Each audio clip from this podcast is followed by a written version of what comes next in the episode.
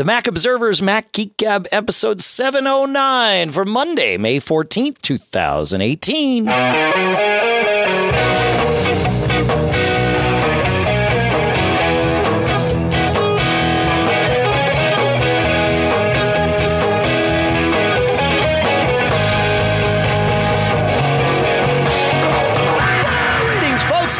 Welcome to the Mac Observers Mac Geek Gab, the show that takes your questions, your tips, your cool stuff found, mixes them all together, strings together a nice little narrative that we can walk through, answering your questions, sharing your tips, sharing your cool stuff found, with the goal being that we each, each learn at least five new things every single time we get together. Sponsors for this episode include Ring, where at ring.com slash MGG you can save up to 150 bucks off a ring of security kit like John and I have.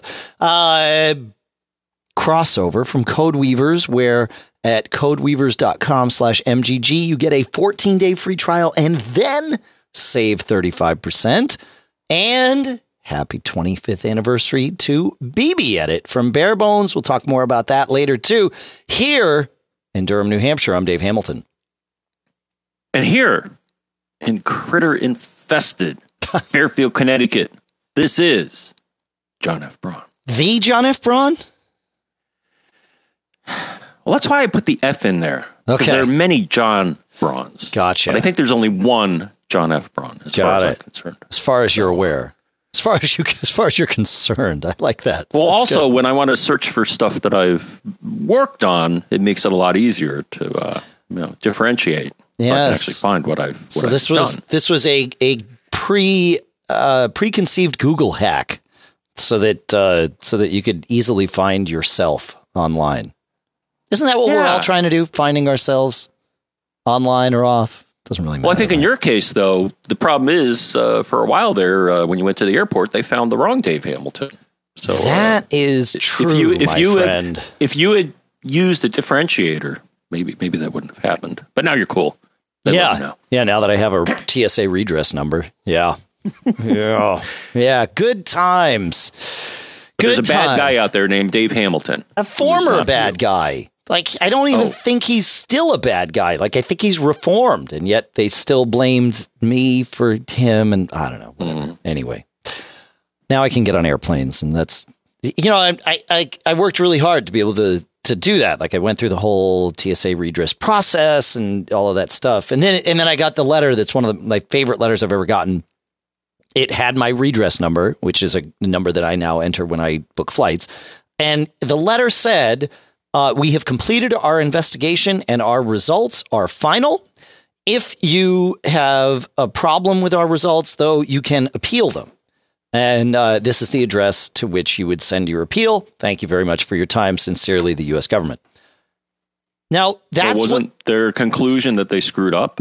there was no conclusion listed. They told me that they had finished their investigation and that their results were final. But nowhere in the letter did it ever tell me what the results of the investigation were. So I called them and I said, I don't know if I need to appeal your decision because you've given me these great instructions on how to appeal, but I don't know what your decision is. So it's very difficult for me to decide whether or not I want to go through your appeals process. And they said, yeah, uh, the, the results of our investigation are confidential. so what Well, I isn't it? Isn't Yeah. it fair enough to say that the result, because you got this redress, was that you are not, in fact, the same uh, person that they think they were really what protecting us from? what I was told was see what happens the next time you try to uh you know check in for a flight. That that was Oh. really like it was like the proof's in the pudding, dude. Like okay, that's fine. So I went and you know 'cause- and and they didn't say it quite that way. I think I had 90 days to to uh file, you know, the appeal. And so the guy said, "Well, do you have a flight within the next 90 days?" I said, "As a matter of fact, I do. I've got one in about 3 weeks." He, he said, "Okay, great." Uh when you go to check in, see how that goes, and and that might help guide you in your decision as to whether or not you want to file an appeal. Like, okay, thanks, man. Thanks, man. All right. Uh, speaking of thanks, man, let's go to Gary. uh, who is a premium member. Uh, and Gary says, I just bought something today using Apple Pay, and I noticed that when I went to do it the first time, that it kept saying my address was incorrect. I don't have the problem when I do a physical transaction with my phone or my watch in a physical location that takes Apple Pay. The address issue only comes up when I use it on my Mac or my phone on a website that takes Apple Pay. How do I remove other addresses from my settings? Any help is appreciated. Um, yeah, so you can tweak those addresses on your phone. And this is, I, I haven't found a way to do this on the Mac, but there might be one. So if somebody knows of one, please send it in. Feedback at macgeekgab.com. That's where you reach us, right? Whoa, uh, whoa, whoa, whoa. Oh, Slow down, man. What's that? Feedback at macgeekgab.com. No, no, no, no, no, no. It's feedback at macgeekgab.com. And yeah, you're right. You're right. Okay, that's right. Yeah. Uh, so you tweak them on your phone, go to Wallet, the Wallet app, and then you've got them for each credit card. So tap on one of your credit cards, then tap the little eye in a circle info button and scroll down to where it says billing addresses. Tap on that. And there you can choose or edit the address data that's in there. Um, I, I, seem to recall having to set one in there when I first tried Apple Pay online, and then after that, sort of everything was good to go. So I, I, I, I felt your pain, Gary, and I, I think that uh, that it's easily solvable for you. So there you go. I don't do Apple Pay online a, a lot, but uh, when I can, I do. And if you're making a one-time donation to Mac Geek Gab Premium, you can do Apple Pay online. Can't do it for a subscription because Apple Pay doesn't support subscriptions, but you can do it for one time. So there you go. Yeah, good, John. Moving on. Yeah, I never. I'm just wondering why that problem would come up to begin with. Maybe if you've put another address in there at some point. I, I think that's what it was. Is you know, like some credit card companies will, um, depending on the verification process, will match against either zip code or sometimes even house number and things like that. And uh, and so if you don't have the right data associated, they can it. It's really it's not specifically up to the credit card company, but it's the merchant decides what level of uh, of verification they are willing to accept. Is really how that works. Like uh, to be perfectly honest, for our Mac Geek Gab stuff, we have it at like the lowest level. We've never had anybody try and like. There's no opportunity for fraud. You're literally giving us money, right? I mean, that's let's be let's be totally clear about how premium works. That's what you're doing, right? So that like the idea for fraud just doesn't really enter into that equation. so we have our set really low to keep people from having to like, oh, you know, my address is wrong or this, that, and the other thing. But you know, for other things where you're buying products or whatever, the opportunities for fraud are high, and uh, and there you go. So yeah. Yeah, I was looking here. Uh, the iCloud interface only shows the cards. It doesn't mm. let you edit the data, as far as I can tell here. Okay. Okay. So I click on my phone and it's like, oh yeah, for Apple Pay. Uh, so one, it shows a little Apple Pay icon on the device because it can support right. it, and then right. it's like, yeah, here's all the cards, and it gives the last four digits, but it doesn't seem to offer any anything to do other than remove all, which I'm not going to do. Yeah, that's a big pain in the neck. yeah, re-registering all your cards. Oh, yeah. it sucks. And you know, I've got I, I because I worked for Citibank hundred years ago. I still have a bunch of accounts with them and um, whenever you add a Citibank account to Apple Pay, they mail you a letter saying your account is good to go on Apple Pay. It's like, yeah, I knew that 14 seconds after I pushed the button, but thanks for the letter three days later. Glad we uh, glad we went through that process. So, all right, uh, I guess we're a little snarky today here, John. That's how that's how it's going to go. Andrew. Well, when when things don't work as you expect, that the, there should be some snark. I uh, don't disagree. We're just usually not overly snarky, like not this early in the episode. It's it's just a salty day with your two favorite mm-hmm. geeks. Uh, so, um, Andrew writes. He says, "I noticed that my 2013 MacBook Air's hard drive running El Capitan seems to have lost its recovery disk." This may have been caused by me doing a restore incorrectly from a clone sometime in the past, but I have tried everything to get the recovery disk back. I've reinstalled Mac OS from an image and from my clone and from the internet. I have also reformatted the MacBook Air's hard drive so that it would be blank and reinstalled the software using a Mac OS USB install drive. All attempts installed the software correctly onto the MacBook Air, but without installing a recovery disk. I would think a blank hard drive with an external installation from a USB drive would have done the trick, but no.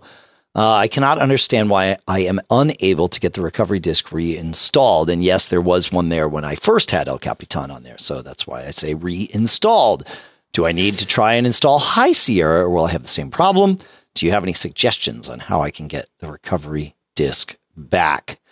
So yeah, uh, this doesn't. This isn't a fun process, uh, but there is a uh, MacWorld UK article that uh, that we'll put in the show notes that talks about how to uh, kind of how how to go through this process and put everything all back. Uh, and I I thought I had it, but uh, but no. Oh yeah yeah yeah yeah. Yeah. Yeah, it's there. I just uh, PDFs and links sometimes don't work all that well, but um, but yeah, you can go through. Uh, they do recommend though that doing a clean install of Mac OS is the simplest method to get a recovery partition there. But there are other ways, and you can do it with the terminal, and they will talk through it all. So we will put that on uh, in the show notes, but.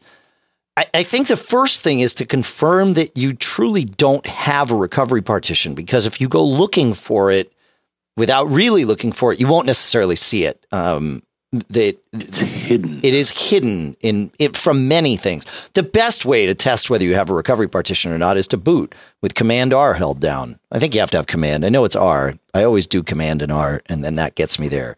But Well, um, so I got another one for you, my friend. okay, You go in the terminal. Yeah. And you type diskutil space list, and it will show all the partitions.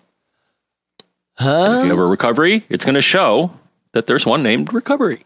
Okay, In addition to, so I'm looking on this machine right now, so I see recovery, pre-boot, and Mac Mini backup. Oh, because that's my backup disk.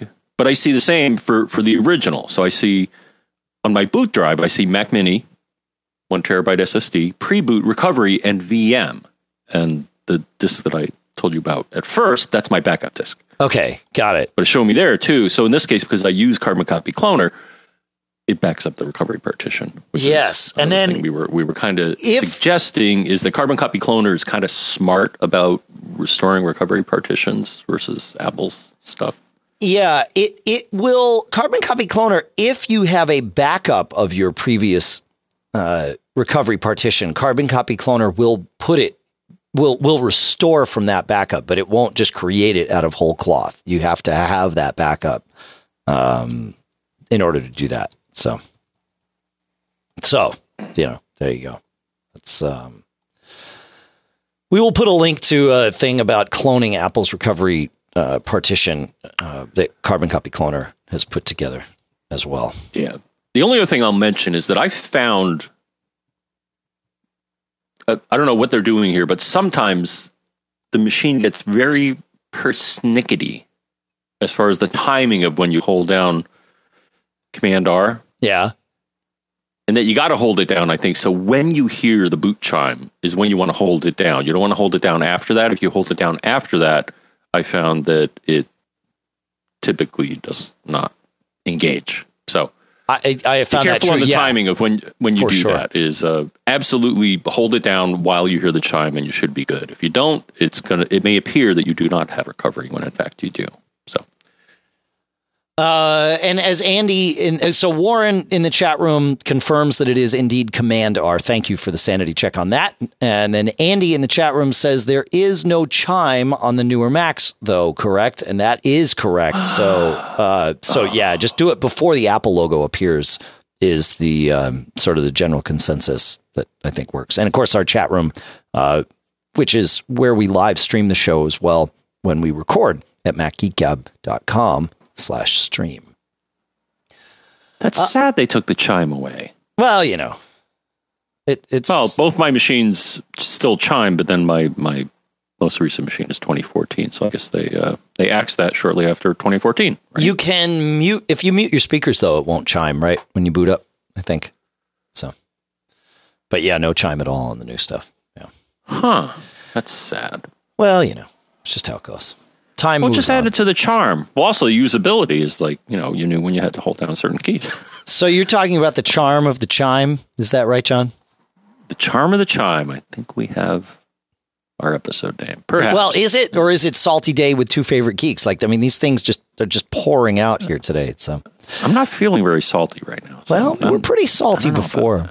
I don't know. I, I, I think we're now we're being salty about whether or not we're salty. So anyway, uh, Mark will uh, will round out this first batch of questions.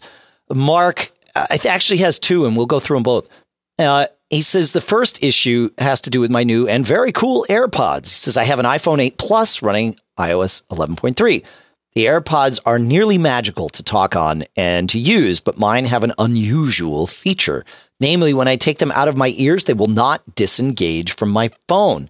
The phone stays connected to the AirPods, thus making it impossible for me to hear rings, alerts, anything. Sometimes they even disengage and then reconnect without me uh, without me doing anything. He says I googled this and found many references to AirPods not staying connected. The opposite of my issue. I've tried moving my hand in a variety of ways, faster, slower, a curveball, whatever, when removing from my ears, but this has no real effect. What could be up? All right, so we'll take that one first. Um, I always before I researched for this question for John for uh, for Mark here, John.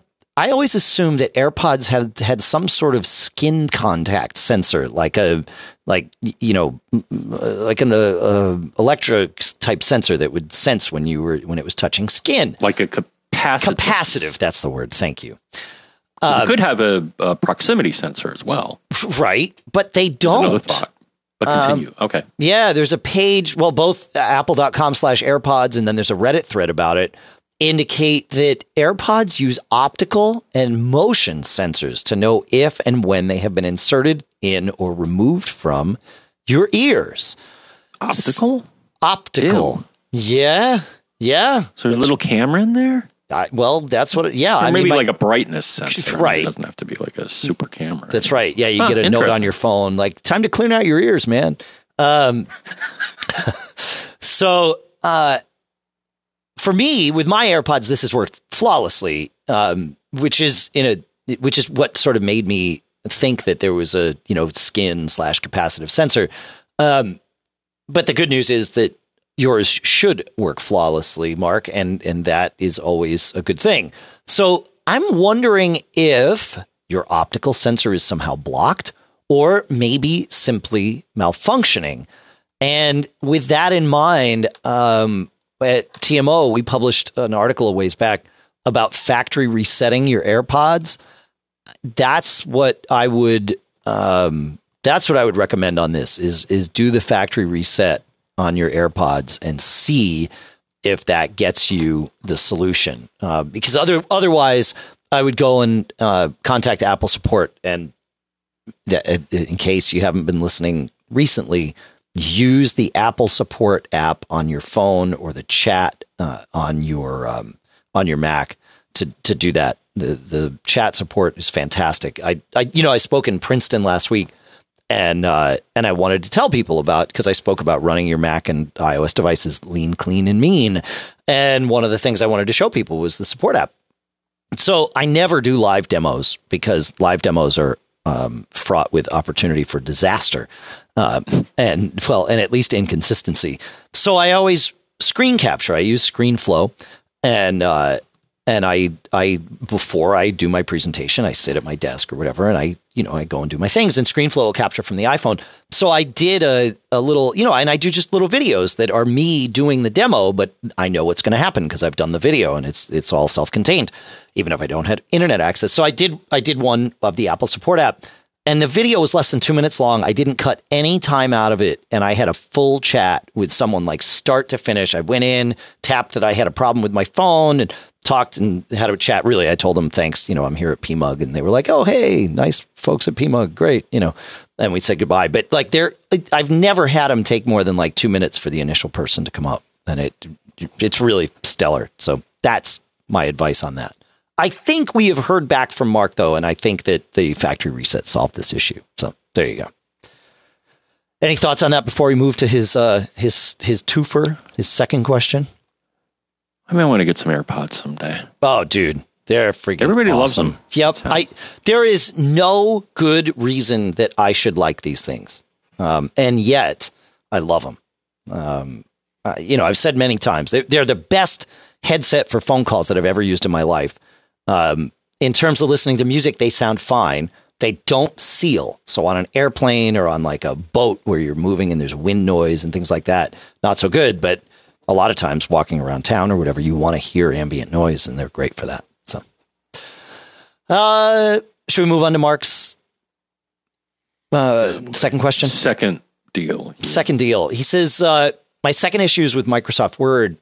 I use this for work as I exchange documents with colleagues. I use a 13 inch MacBook Pro uh, uh, running uh, 10.13.2. I'm using MS Word 16 version 15.2. Yep, that's how it works. I have used this particular package for a while, but have never had this problem until now. The issue is that when I send a document to a colleague and she then sends it back, the permissions have changed. I find this out when I try to save my work and am told that I do not have privileges to do this and must save to a different name of the document. As I think of it now, I do not know what kind of system my colleague uses. It is only one person. So I end up with many documents called Doc1, Doc2, Doc2, Doc3, etc.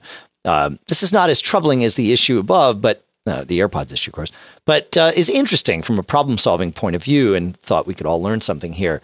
Yeah, this is interesting. It, it sounds like, it, it, like maybe the other person is using a Mac because they're sending they're they're modifying the permissions of the document and maybe maybe setting like extended attributes on it. I, it's, it's a weird. Well, I'm wondering one. if they're on the same platform, and I'm curious as to the specifics of how the document is being sent. Yeah, I'm going to assume point. email, but I'm wondering if they're maybe using a file server, and the file server is is kind of getting in the way. Like, oh, good point. I'm not sure what versioning they're using. If they're using a Microsoft versioning system, or if they're doing it, you know, old school. Um, not sneakernet, but you know, right, right, emailing it back and forth. But I would imagine if they're emailing it when you receive the document, it should have permissions that are appropriate for the recipient. Right. Yes. Right. Huh. Yeah, yeah. Andy in the chat room is saying, uh, are they on the same network? And it's on a, a share, like you said, uh, because if they're leaving it, oh, if they're leaving the file open, that could also mm. cause this issue if it is tagged as not saved. Oh, good point. There could be a lock on the file. I didn't even think of it that well, point. Yeah. I mean, they also have a, cl- don't they? I mean, I haven't done Microsoft Office in ages, but I, yep. it depends on how they're collaborating. I, I, I believe, you know, if you're using live, uh, whatever their, you know, online deal is, then the collaboration is pretty straightforward. But, um, if you're doing it a different way, again, if you're emailing it or using a file server that's maybe not you know Mac friendly, then uh, or it's open. That's that's actually a good speculation. Right, is that they may modify the file, but because yeah, maybe reporting the wrong error. So if the other person still has it open and hasn't saved and closed out, then uh, a lot of systems don't like two people opening a document at the same time. Yeah, that's a good point. Oh, I like this. I like this. Thanks, Andy. That's a great idea. Yeah. All right, cool. Yeah. Well, maybe uh, maybe one of those things we've discussed might uh, help shed some light on this for you, Mark. Yeah, Very or cool. consider. Yeah, this is. The, I remember back in when I was collaborating with others on documents, we would typically use uh, what we'll call a version control system, where we'd actually check the document in and only one person could have ownership. I mean, a file server, the, yeah, a file server doesn't, doesn't really enforce that. But right, right, yeah, not not. Yeah, I'd like to know more about the environment because I think there's you may be doing what sounds like makes sense, but the system is is yeah, yeah, not yeah, there in the open file thing. Yeah, yeah, yeah. All right. Hey, John, I want to take a minute here and talk about our our three sponsors. Is that that okay with you? Fantastic. All right. Our first sponsor today is Ring. Ring's mission is to make neighborhoods safer. And today, over a million people are using the Ring video doorbell to help protect their homes. And guess what? John and I are amongst them.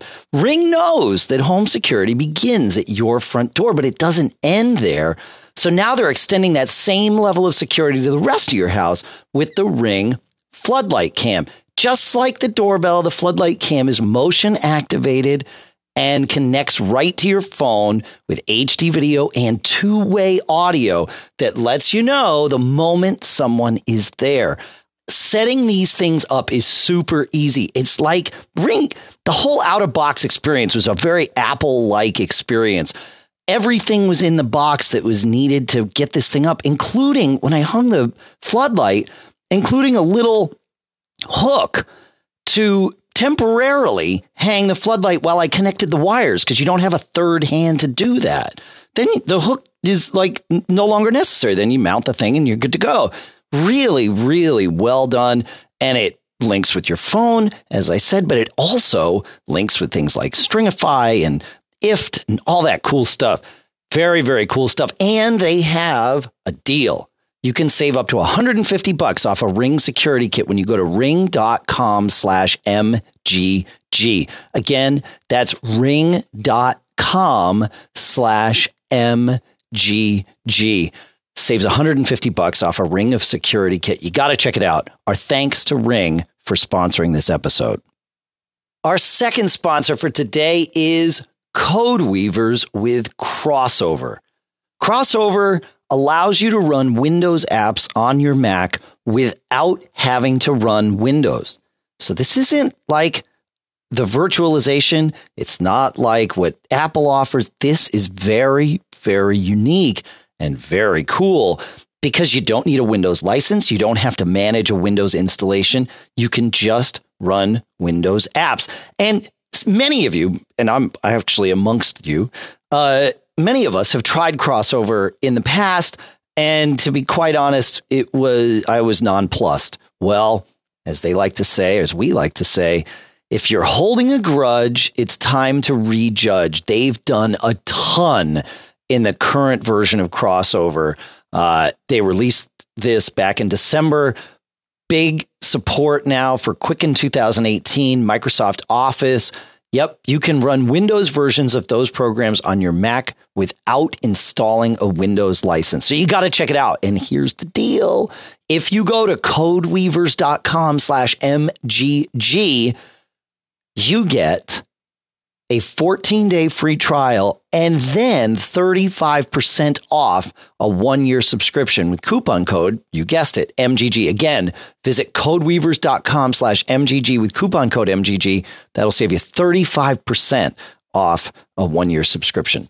Our thanks to Code Weavers for sponsoring this episode. Our third sponsor for this episode is BB Edit.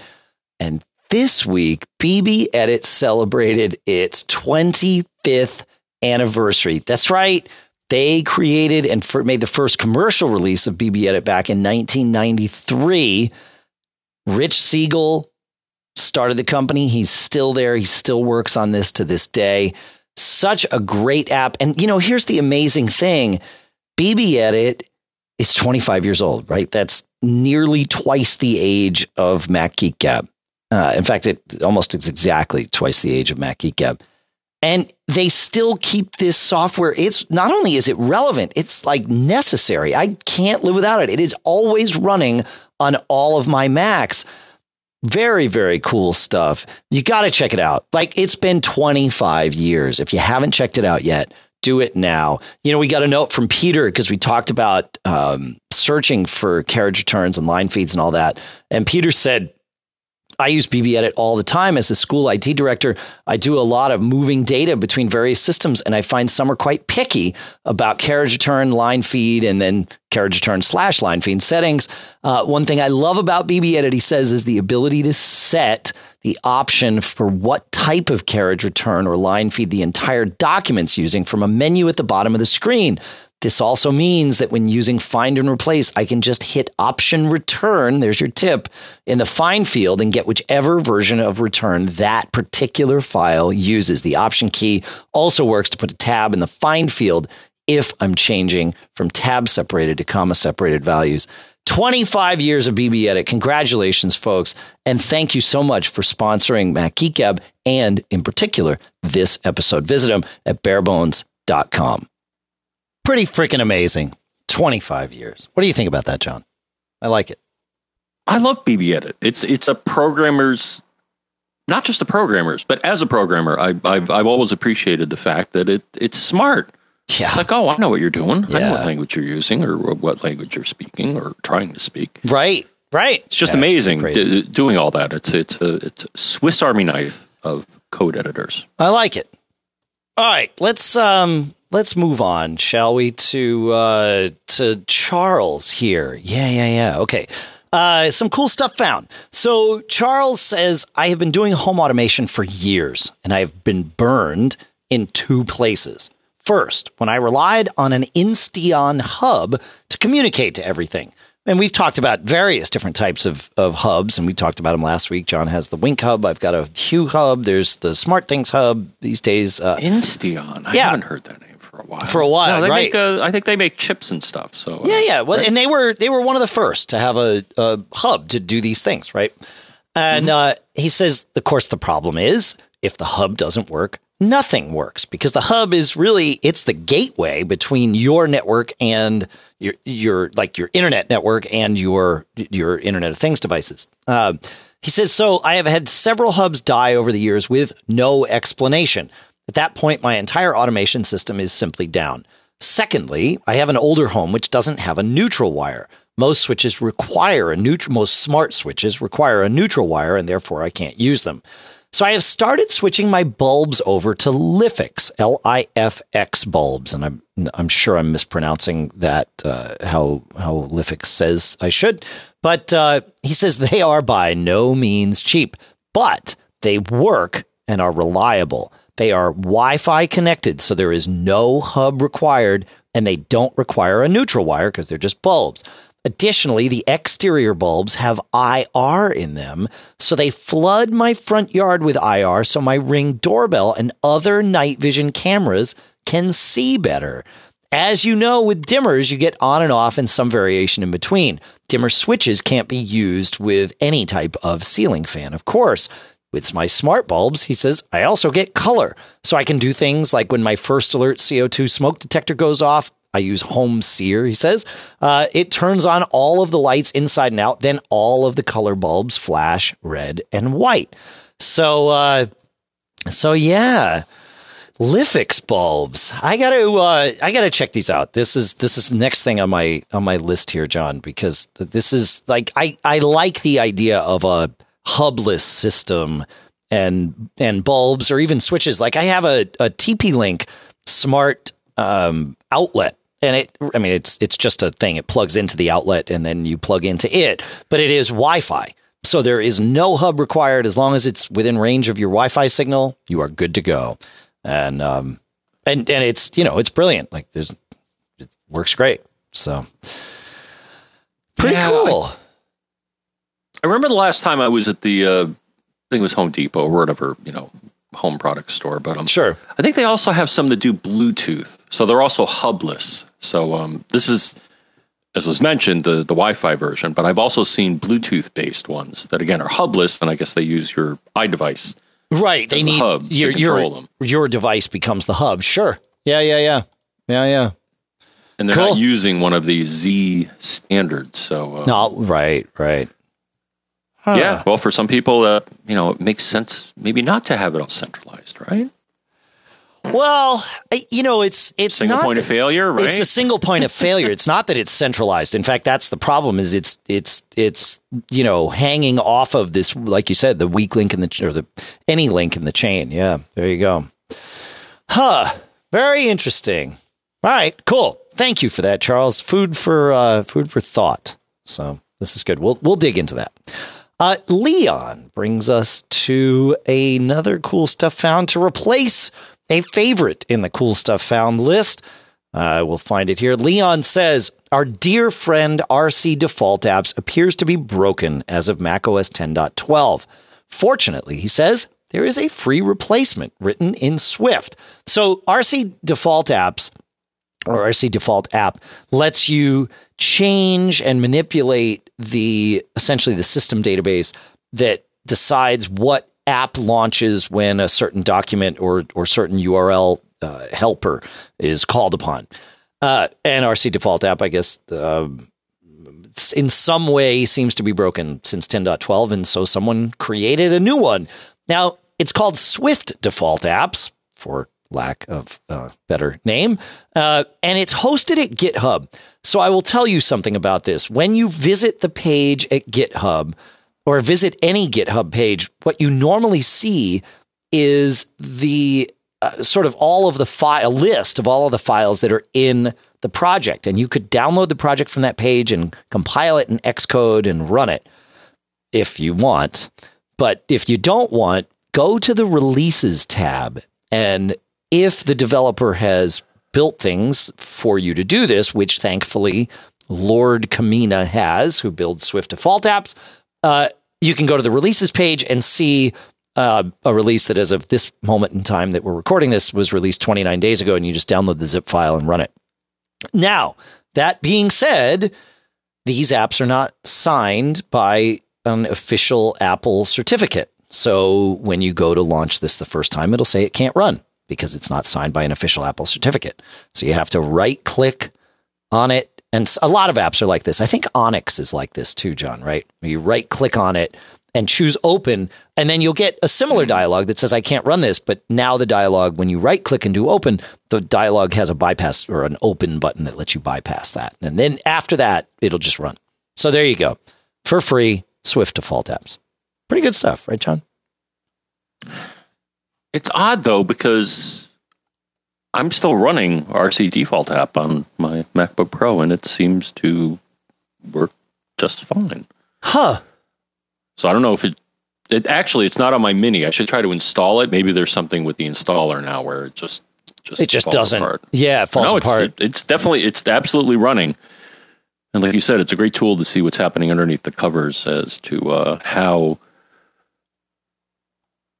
how the OS decides what app to do what. I think is basically what it shows you yeah. and lets you change. And sometimes things get confused. It's like, well, no, I don't want to open a picture with that. I want to open it with that. It's like, yeah, you can do it through the Finder a lot of times, but in this, but sometimes you have to get your hands dirty.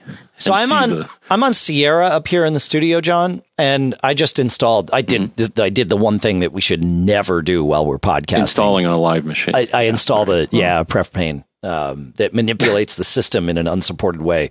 Uh, I, I installed that just now while we were talking, and uh, RC Default app installed just fine um, on Sierra. So I don't know about High Sierra. It's possible that maybe not so much there, but um, but anyway, just figured I'd yeah. So having a more modern option with maybe more options than the RC Default app is a sure. Thing, so yeah, that's possible. So I'll, uh, check it out.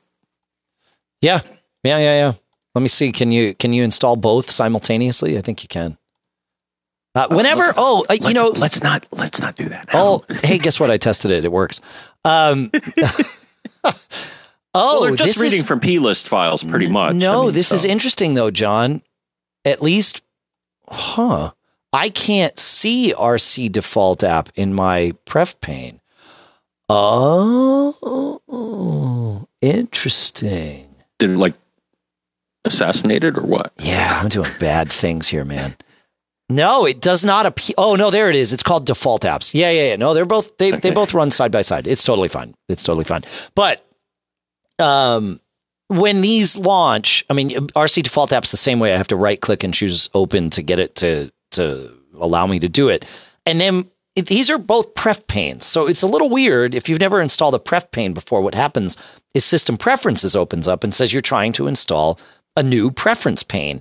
And then it will ask you uh, if you're an administrator, which if you haven't changed the defaults, you are. Um, it will ask you, do you want to install it just for this user or do you want to install it system wide for all users? My sort of default choice in that scenario, unless I have a very good reason to want it to be installed system wide, I install it only for that one user account because that way, if it causes a problem, I'm not dealt uh, or left dealing with a system wide problem, I can I can target my troubleshooting to just my user account, if that makes sense. Good? Yeah. And well, the thing is, either of you utilities, Dave. So I'm with you on that to restrict the the usage. Uh, yeah, I just mean in general. You, these things are pretty innocuous, but yeah, well, just in general. Well, no, the thing is, is that if you don't know what you're doing, you can make matters much worse. Right. Right. Especially if you start changing things. So it may be best to restrict it to the administrator who, let's assume, they know what they're doing. Right. Right. Right. That's true. Yes. Good point. Good point. Well, I was thinking of it even as a single user machine. If I'm the only one using the machine, I still limit it just to the user account. And and there's a couple reasons. Number one, when I migration assistant over to another machine, it brings it with me. I don't know that it brings system wide pref panes. It might, but at least this way, it's all self contained in my user account. But the main reason is troubleshooting because I always, and here's your, you know, your, your bonus tr- tip of the episode before disaster strikes. So do this now. Go create a test user account on your Mac. Make it an administrator. Do not forget the password and leave it alone, right? Do nothing with it. Don't install any apps into it. Don't make any settings changes. Nothing. Just leave it alone. And then that way, when the day comes that you've totally foobarred your user account by installing all these things that John and I tell you to install, you can go and log in to your test user account and see are things okay over there. And if they are, then you know your problems are limited to just your user account. And maybe you can do some additional diagnosis from the test user account, or maybe that's just the information you need. But I have been in scenarios where not having another account to log into has been a real problem when, for whatever reason, I can't log into my main account. It hasn't happened in a while, but that's because I create a test user account. You know, Murphy is on my speed dial, right? So if uh, if I don't prepare myself for disaster, then Murphy likes to, you know, show up and say, "Hey, guess what? I'll show you." So there you go. That's uh, that's my that's my tip for you all.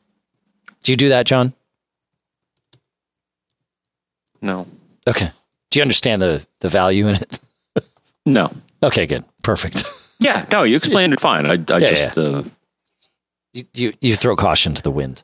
Rare, rarely have I had a problem where creating having another account um, did anything for me. Sure, but for a lot of people, it can. Yeah, yeah, yeah. So yeah. it hasn't happened yet. It, you know right. what? It, it's going to happen. I know. Probably today. I know. Something's going to fail you miserably. Could, you could literally do it while you're listening to the show because you don't need to, or while you're even participating. Right? You just go to System Preferences, Users, and Groups, and and uh, unlock there, and then hit plus and add the account, and then just leave it alone. You don't even have to log in. So there you go. How about the guest account? I'll just uh, turn on. No, no, no, no, no, no. You will not use the guest. don't, don't, please don't use the guest account. Wait, aren't you supposed to turn that on to enable? Um, yeah, this this is from the mists of time, but I thought you had to enable that in order to enable a certain um, functionality, at least on the Mac. That'll come back to me. I don't know. Yeah, why my guest account on this computer is on. I'm I'm turning it off. On both of mine, it's let's see. I believe on mine it's it's off. So I think it's an account created by default. Oh, on one machine it's set to sharing only. Okay, isn't that weird? Okay. Oh, interesting. We're going down a rabbit hole here. No, this is interesting. Yeah, yeah, because you can you can check the box that says allow guest users to connect to shared folders. So that means they can't log in locally, but guests can get at shared folders on your machine. I think I, I, I think turn off the the guest account. But but John in the chat room says that anonymous FTP might require the guest account to be active. So and I thought the Find My Mac at some point required the guest to be turned on. Uh.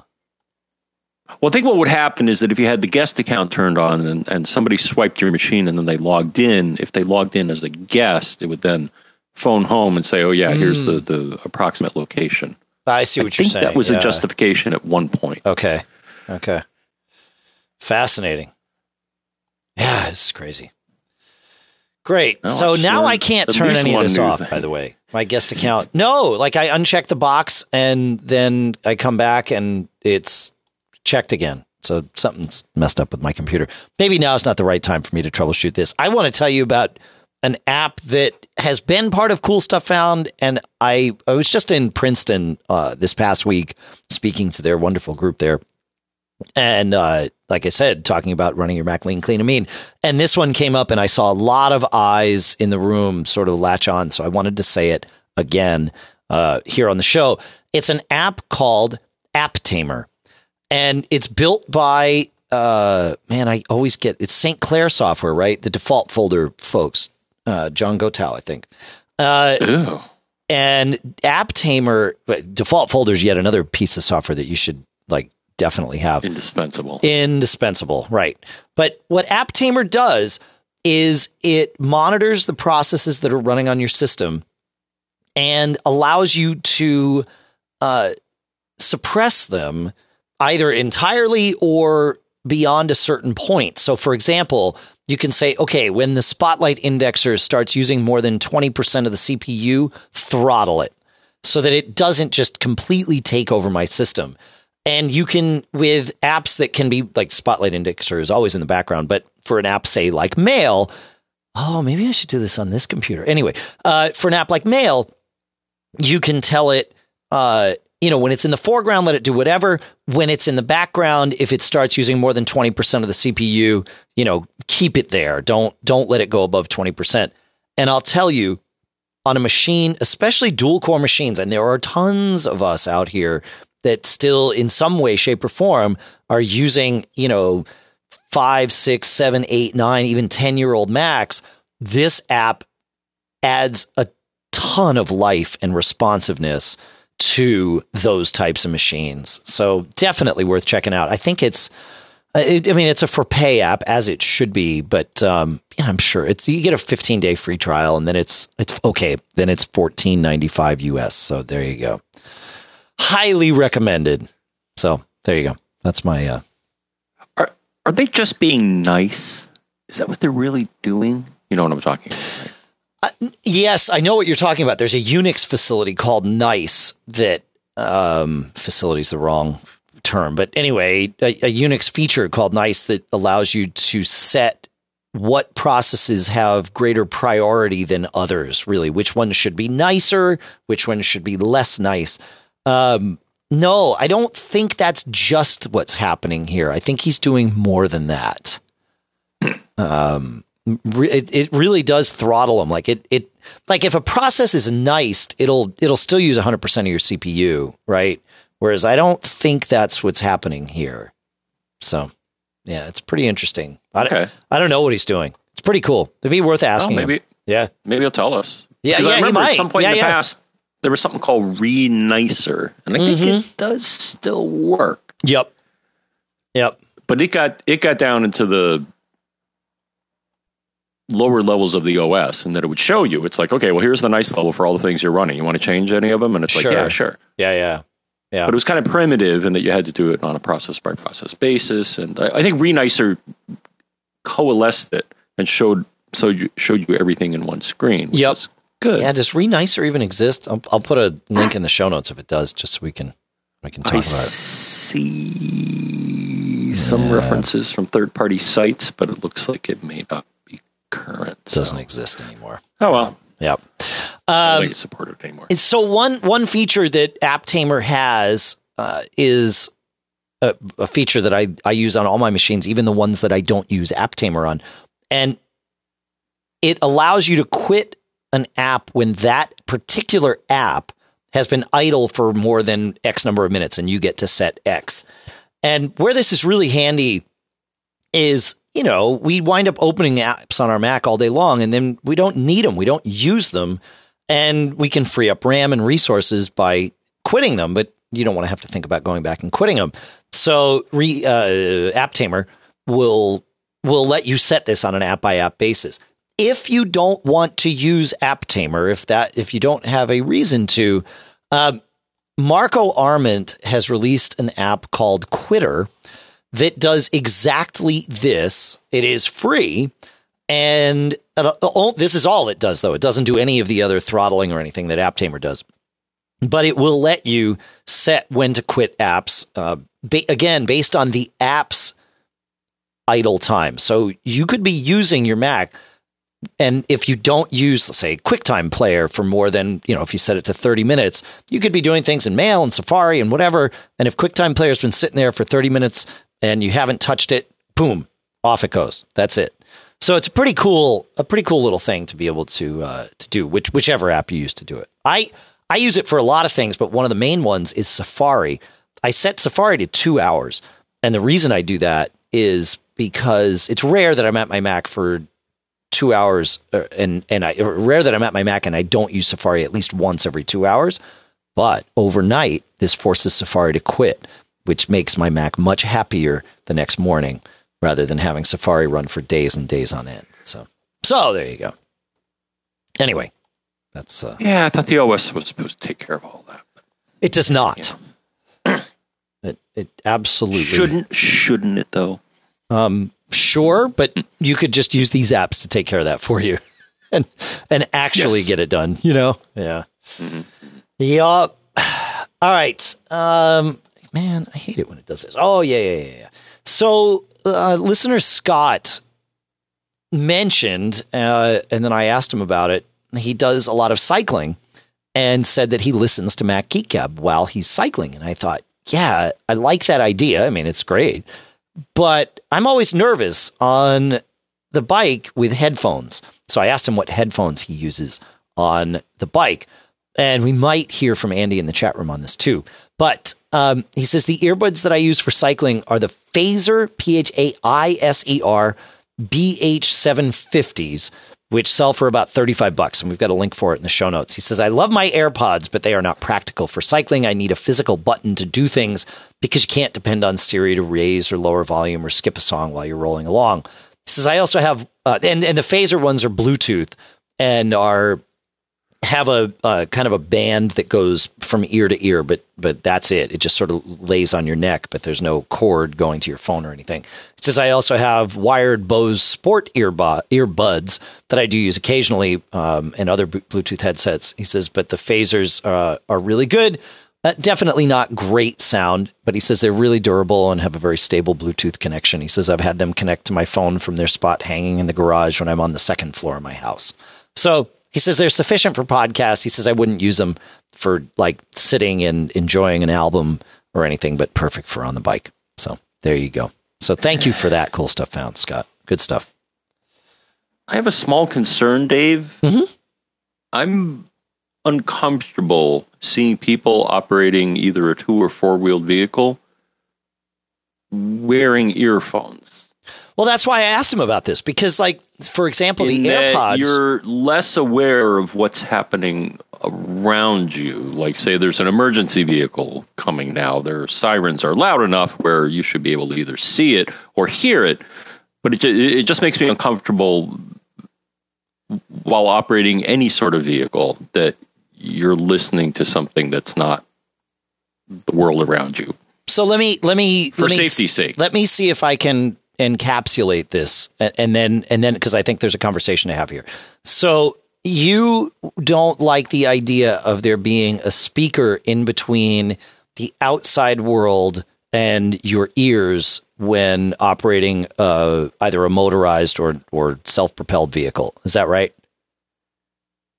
Correct. Now I understand there's a, of course, a stereo in a car, but because that's, that's exactly the same thing, right? A stereo well, in a. Not really, because it's not in your ear. Is that you can hear your radio in the car, but you can also hear other things happening around you. I, I would. Okay. So, I, I, so I believe your ability to hear things outside of the music when you have earbuds is less. Well, that so believing something because in your heart of hearts you like to believe it is great, but but okay. right, but but like there's no difference between we're talking about a speaker between your ear and the outside world that's playing sound that's other that, that's different from what what's in the outside world. Which is why I asked Scott about this because again, using something like AirPods where you're letting ambient noise in makes a huge Okay. difference, right? And and so these Okay, these so it's not a speakers- sealed. Okay, so Correct. if it's not a sealed connection. Okay, I, get- I get it. Yeah, and that's why some of these sport ear earbuds are pretty cool because they I mean, one thing that a seal does, of course, is blocks out external sound. Another thing that a seal does is it locks the earbud earbud into your ear, right? And that's why people uh, especially you know, initially are really nervous about AirPods falling out because they have no seal so they could just come out. Um a lot of these sport earbuds and these Phaisers look th- like they have it too have like a um it's almost a spring but but not in the sense of a spring that you're looking at where it sets inside the your outer ear um but doesn't seal in like your ear canal. So it locks into your outer ear and then positions the speaker right where it's supposed to be which is kind of a cool thing so um so anyway it's you know yeah Eh, I, I just see things. The other thing I saw the other day was a kid riding his bike and he was texting on his phone. Now that I think is seems like a bad idea probably not a great idea. Yeah. Yeah. Seems like a bad idea. I mean, I was watching and I was expecting something terrible to happen because Sure. he, he was clearly not paying attention to what was happening around him Sure. Yeah. To a greater extent than if you're you were okay. So so yeah, if they're not sealed, then yeah, I think the the And yeah, and Scott Scott sounds does of your environment could get through. I mean there, and there's different levels of seal, right? So uh, you know, again, you got to find what you're comfortable with, but um Scott says when he's in high traffic scenarios, he will take one out so that he can, you know, so that he can. All right, hear Scott, what's going on okay. around him. Yeah, well, that's right. smart, and that's what's really nice about this sort of idea of of this sport thing where it hangs around your neck because you can leave one in one ear and you're not Mm-hmm. worrying about what's happening to the other earbud. It's just it it's you know dangling there for for lack of um for lack of uh I don't know the better better option. There's the um I, the ones I've used that are very similar to these are the Plantronics Backbeat Fit that do a very similar thing and they kind of hang on your these go sort of over the ear and hang not over the ear around the ear kind of like an in-ear monitor would but same kind of thing where they oh, nice. they sort of lock into your into your ear and uh, we'll put I'll put those in the uh, in the show notes too. Oh, Why not? sweet. Yeah, Plantronics is quality stuff. I got a Plantronics uh, analog headset, and it's really nice. yeah, they yeah they I mean they yeah I agree they make quality stuff for sure. Uh, let's see, Plantronics Backbeat Fit. Where are we here? Wait, wait, wait. Oh yeah, yeah, yeah okay. Um, Fit, great. So I'll put that in the show notes too. Uh, I want to take a minute and thank all of our premium subscribers. I know we mentioned uh, it earlier, the, the concept in the program earlier in the episode. It is a program where those of you that can and would like to support us directly are able to do that. Um, we have various levels of support and uh, and you can check it all out at macgeekgab.com slash premium. And uh, you know one of the main things you get is that premium at macgeekgab.com email address which we prioritize and uh, and and really you, you just get our our our thanks and that warm fuzzy feeling that comes along with supporting your two favorite geeks. So we really appreciate it and i like to shout out uh, we like to shout out everyone that contributes each week. So this week on the biannual $25 contribution schedule, we had Scott G, Brian W, Brian M, no relation, Daniel W, Jim W. I don't think any of these people are related. Uh, and Daniel W is on the six month plan, but on the $50 every six month plan because you can set your own amount. Dennis M, Art K, Michael S, and Daniel M. So thanks to all of you. On the monthly $10 plan, we have Scott F., John G., Frank A., James C., Barry F., Joe S., Paul M., Ari L., Michael P., and Bob L. All of their contributions came in this week. And then a one time $50 contribution from Tim M. Thank you so much to everybody, uh, all of you that, of course, that came in this week, but really everybody who's a premium subscriber. Thank you so much for that. And again, macgeekgab.com slash premium is where you can learn about that if you like. All right, where are we here? Yeah, let's keep moving here. We've got uh, a question from John. I think let's uh, let's see where we go with this and see what happens and why is Evernote not being happy with me? There it is. Oh, Okay. Just had an update. Uh, yeah, I don't think I did the update. Maybe, maybe I did. He's uh, so listener John says I'm helping a friend who just switched to a cable modem. He bought a Surfboard 6580, uh, which was on the approved list of his cable company, and had someone else do the cabling inside his house. At the time of setup, the cabling guy said it was working and he was getting good download speeds. When my friend later connected his iMac via Wi Fi, he found that his web page inquiries would show the blue bar progressing until a quarter of the way and then stall. And of course, his email wasn't coming through at all. That's when he called me. I confirmed what he was seeing, and he did the following further testing. Uh, his iMac is getting a reasonable IP from DHCP. It's talking to the router. He says, I tried my laptop, same stall. I tried my laptop as a wired connection, same problem. So it's not a Wi Fi issue. I tried my iMac on my iPhone's, I tried his iMac rather, on my iPhone's personal hotspot, which works fine. So it's not a problem on the Mac. I tried alternate DNS servers, both on the Mac and in the router. Mm, same behavior, so it's not a DNS issue. He says, and I called Comcast to confirm that the modem was properly provisioned. It was, and that they were seeing it as quote unquote working, and it was.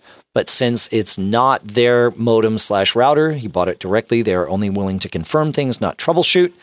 And uh, and he says in the modem's web interface, which he can get to, which is interesting, so he can get there. Says I'm seeing bonded channels and frequencies, power measurements, and all that look reasonable.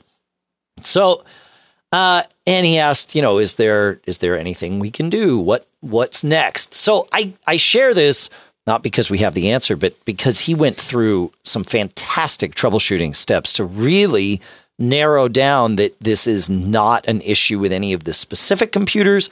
It's not a Wi-Fi issue. It's definitely, and he's able to talk to the cable modem via its IP address. So it really is just getting data in and out of the network as a whole. I would, you know, do uh, in the Uh, when you're talking about a cable modem, which is what this is. It's it's many things, right? But it is also the cable modem. Doing a factory reset on the cable modem can often help. Even if you own your cable modem, it downloads its software from your provider. So if it got the wrong software or somehow got provisioned, maybe it's locked in and thinking it's provisioned one way and needs to be provisioned another, doing a factory reset on that will force it to just, you know, sort of say hello again the first time and uh, and maybe pull down the right uh, the right software. There's not a whole lot you can do in terms of changing settings on a cable modem, um, and it seems like that's where the issue might be. So, any thoughts on that, John? Um, if you have a switch, it could be confused seeing all this new stuff happening. I'm Mhm. just- Yeah, for sure. I've had resetting a switch, and I'm not sure if there's a switch right, right. as part of this. Another thing you can try. So it sounds like it's mostly a Wi-Fi issue. no, Um, no, because he that was one of the things he tested. He said, he Okay, well, I saw it via Ethernet. earlier. Yeah, Okay. Yeah. I know. That's what I liked about this is he, you know, he he like did all the right steps to really start to narrow things down and uh, yeah, it's good. Okay, because there is so one tool just to mention to people here. So if you go to your airport menu and you think you're having an internet problem or a Wi-Fi problem, if you go to your airport menu, you hold down Option, Mm. you will see Open Wireless Diagnostics. Can't hurt. No. No, it can't. it basically runs through various things, and it'll say, "Yeah, I think your internet connection's broken," or it, it tries to isolate the problem. So I'll just say that's it, it's another tool to put in your toolbox. Yep. Um, doesn't always get it right, but it, it can't hurt because sometimes it does identify the problem. It's like your network's down or your. So Yep. that's what I got to offer. Cool. Good stuff.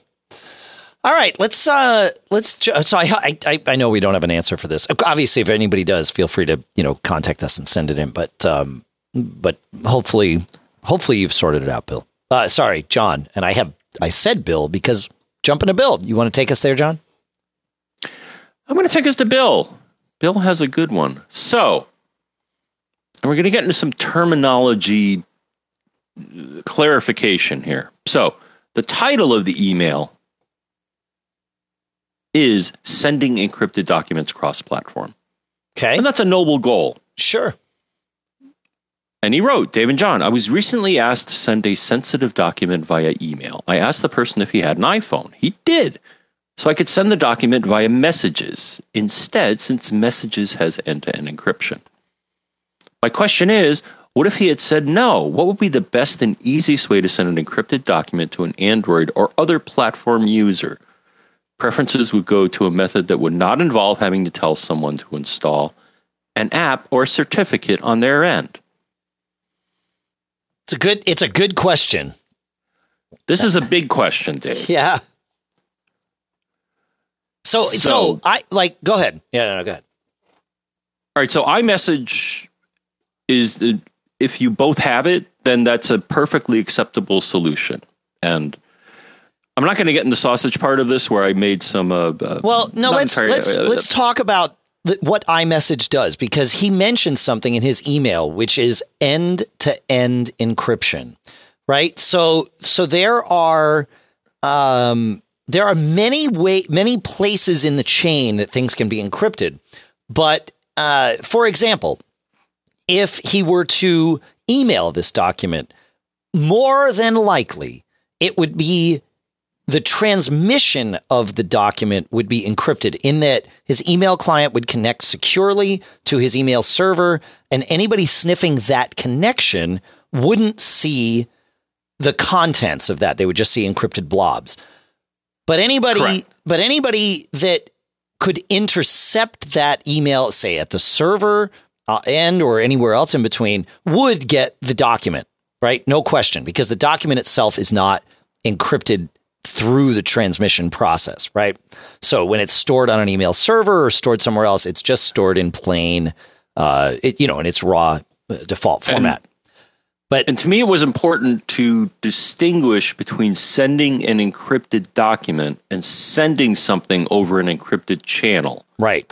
But the difference and with, you can do one or the other, or you can do both. And actually, the more the better, in my opinion. Right. But so what iMessage does is not only does it have that part, which email does generally, where the the transmission itself is encrypted, iMessage also encrypts the contents local end to end, meaning if I'm iMessaging John I type something on my computer or I put an attachment in, it doesn't matter either way.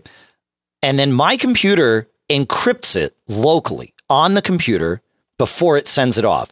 And yes, it goes through Apple's servers and who knows, it might go through other servers too.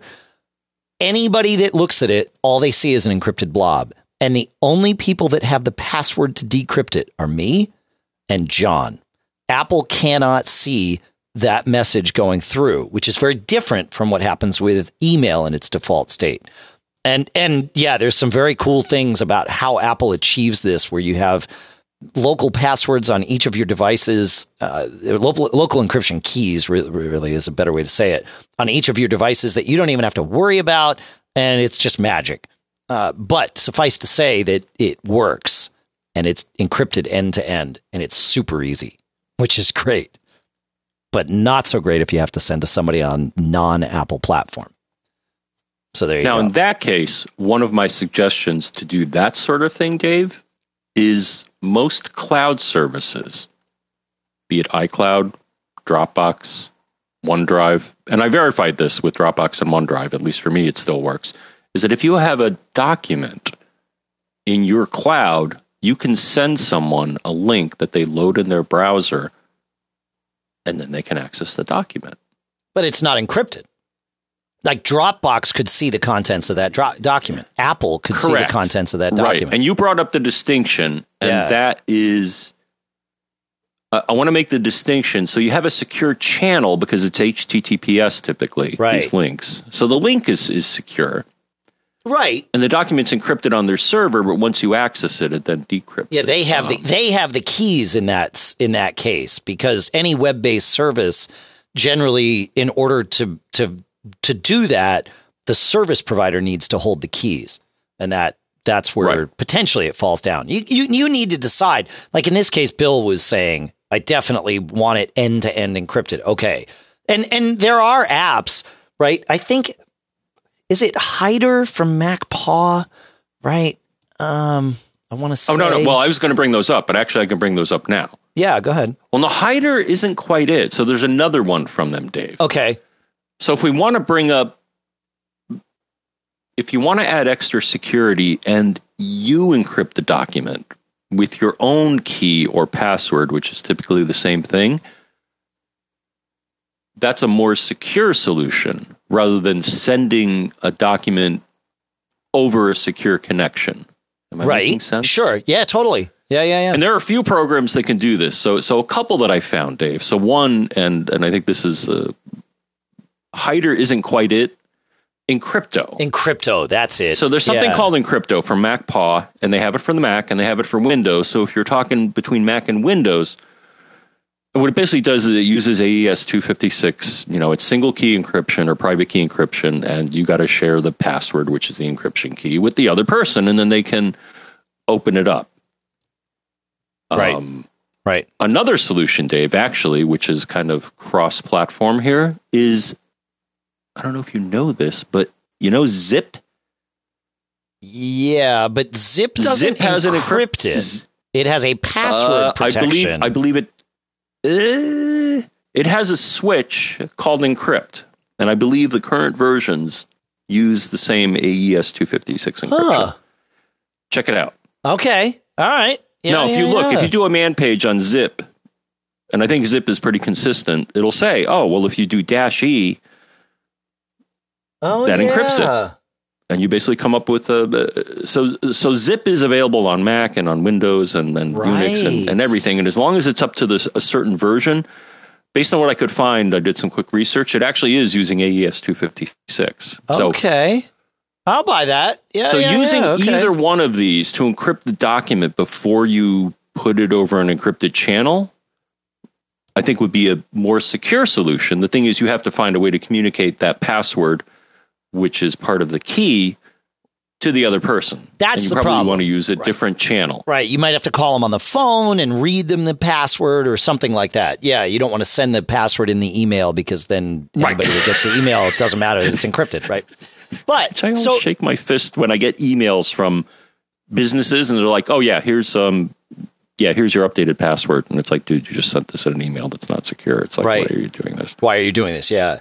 So, it, it- but but really, we keep coming back, or I keep coming back to the elegance of iMessage here, right? Because it it does all this end to end encryption w- without like it, I'm sure there are many many people listening to this show right now saying I had no idea that iMessage was end to end encrypted. That's pretty cool.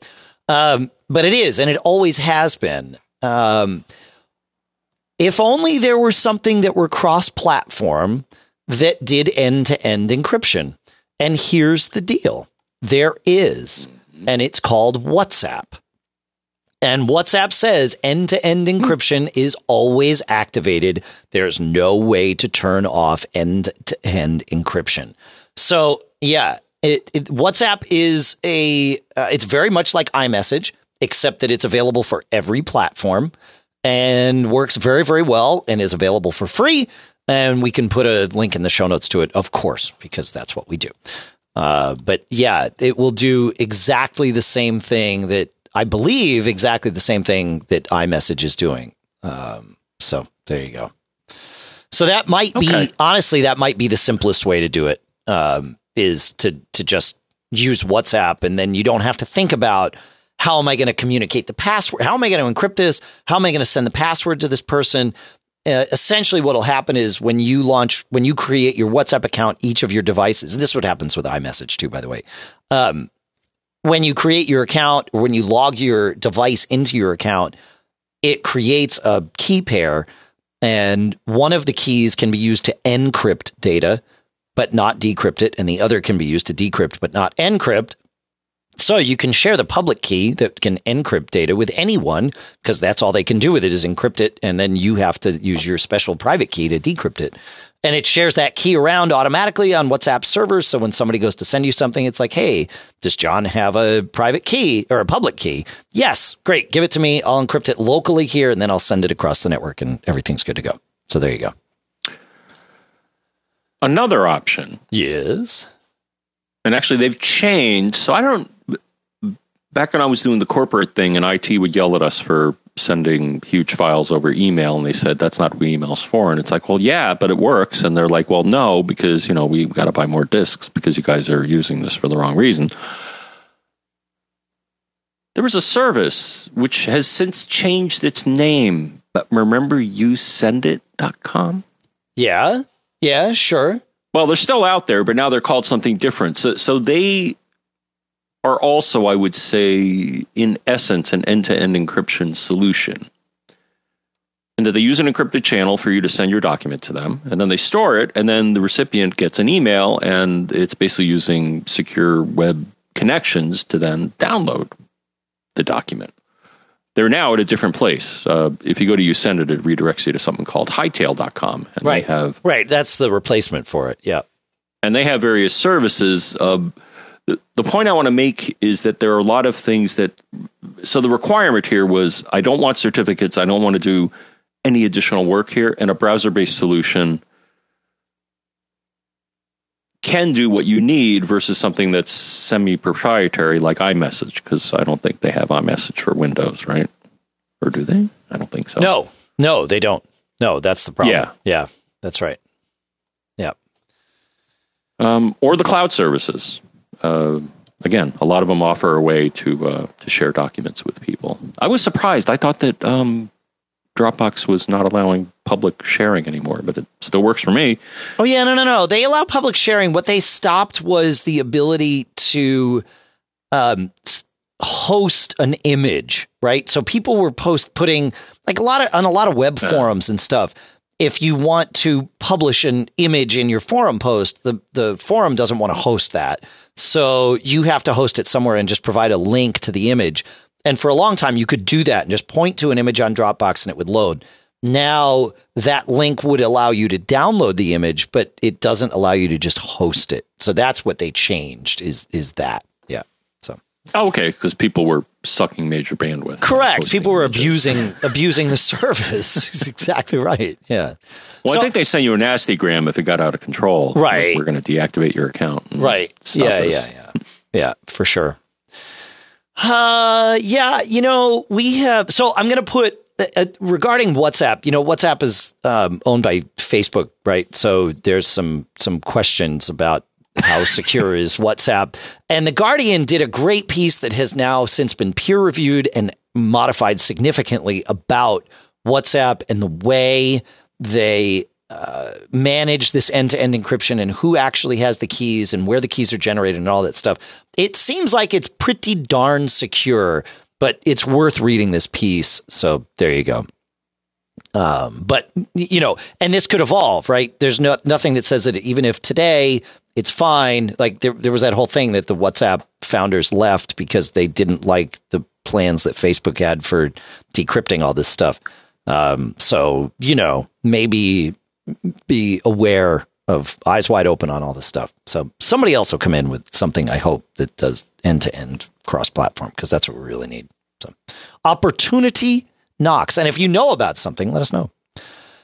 I, I mean, think it's it's, oh, it's kind of happening because there's been this HTTPS everywhere initiative. yeah, but again, that doesn't like if you send us Well, it provides a level of security, yeah, it does. Yeah, for sure.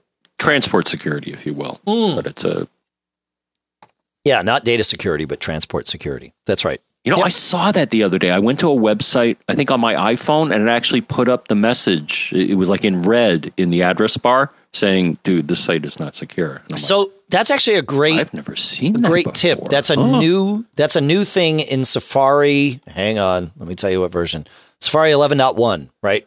Where if you go to a website that is not HTTPS, so it's not transport secure, and that website has a username and password field on it, Safari will hmm. put in the in the bar either on your on your Mac or on your iOS devices. You said, John, it'll say, "Hey, yo, this website's not like your your connection to this website is going over the in clear text. It's not uh, encrypted." So whatever password you send, if if somebody's sniffing your Wi-Fi packets, they could see this password. Um, so that's what that whole thing is about. Is it's it's no nothing has changed other than Apple is now you know, it's sort of beating you overhead over the head with the concept of Oh yeah, well it's eye catching. I mean, it has Oh, the yeah. you know exclamation mark in a circle, and it's all in red. I Right. mean, you, can't miss it. Right. Really, and, and that's that's good. Mm. Yeah, Ari in the chat room is saying that Signal might do end to end encryption. And I think you might be right, Ari. So we will put a link to that too. But does Signal do end to end encryption? We'll see. So thank he you. may be crazy too. What's that? Ari may not only be right, but he may be crazy. Okay. Sorry, I don't just the lead in. You don't recognize the lyrics? Come on, man. Well, I mean, Billy Joel's song, but I don't know why Ari is there. like, I'm, I'm, I'm, I'm not relating Ari to Billy Joel, but I did get the lyric refer- reference. So, Got it. yeah, it's good. Sorry, Ari. Uh, yeah. So, yeah, I, it looks like Signal does do end to end encryption. So we'll we'll put that in the notes, and maybe we should all get Signal so that we're not using WhatsApp as life moves forward. So there you go. Thanks, Ari.